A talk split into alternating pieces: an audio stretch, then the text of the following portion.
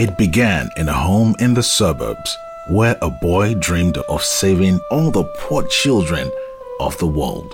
It is a youth group dedicated to the elimination of child labor. You may be thinking, well, you're only 12 years old. What can you do to help?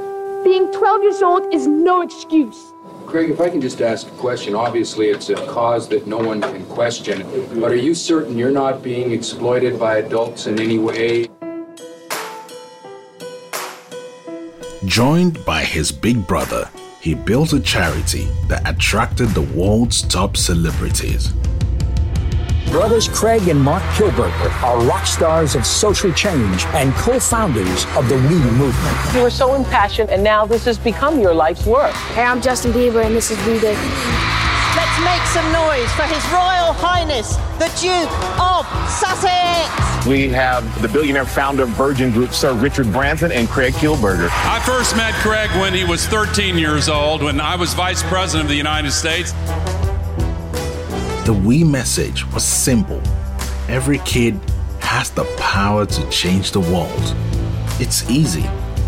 Every time somebody likes We Day on Facebook, a dollar is donated to free the children, and that is how easy it is to make a difference. You can change the world for the better while literally doing the stuff that you would probably be doing anyway. You can be selfless and selfish at the exact same time. Are you ready to change the world?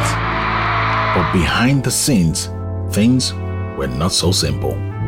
Certain things started popping up fear, intimidation, idolatry around Craig. They were talking about us partnering with a clothing line. It's still using child slavery internationally. Using child labor, free child labor, to help negate other child labor is like a weird cycle. The idea was that if you signed up, for every sign up, we would inoculate a child in Africa. So they were used to manipulating kids.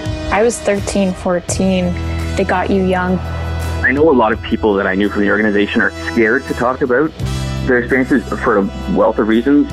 Who are these people really? And did I actually do anything meaningful? The entire operation was to satisfy the corporate partners. This is the story of a charity that did well when it was supposed to be doing good. There are allegations about corruption. Wesley's face, Wesley's life of four years were used to make money for Free the Children and We Charities. Blackmail. What's always in it for a journalist that kills a story? Money. Death threats. Honestly, man, I gun, I'll shoot the motherfucker dead right now. Pete, how can I help? Illegal cash transfers. I have filed a fraud investigation with the United States Internal Revenue Service calling for We Charities and Free the Children to be investigated for fraud in the United States. From the news organization that exposed it all, this is The White Saviors, a Canadaland original podcast. Saviors only survive if they have victims.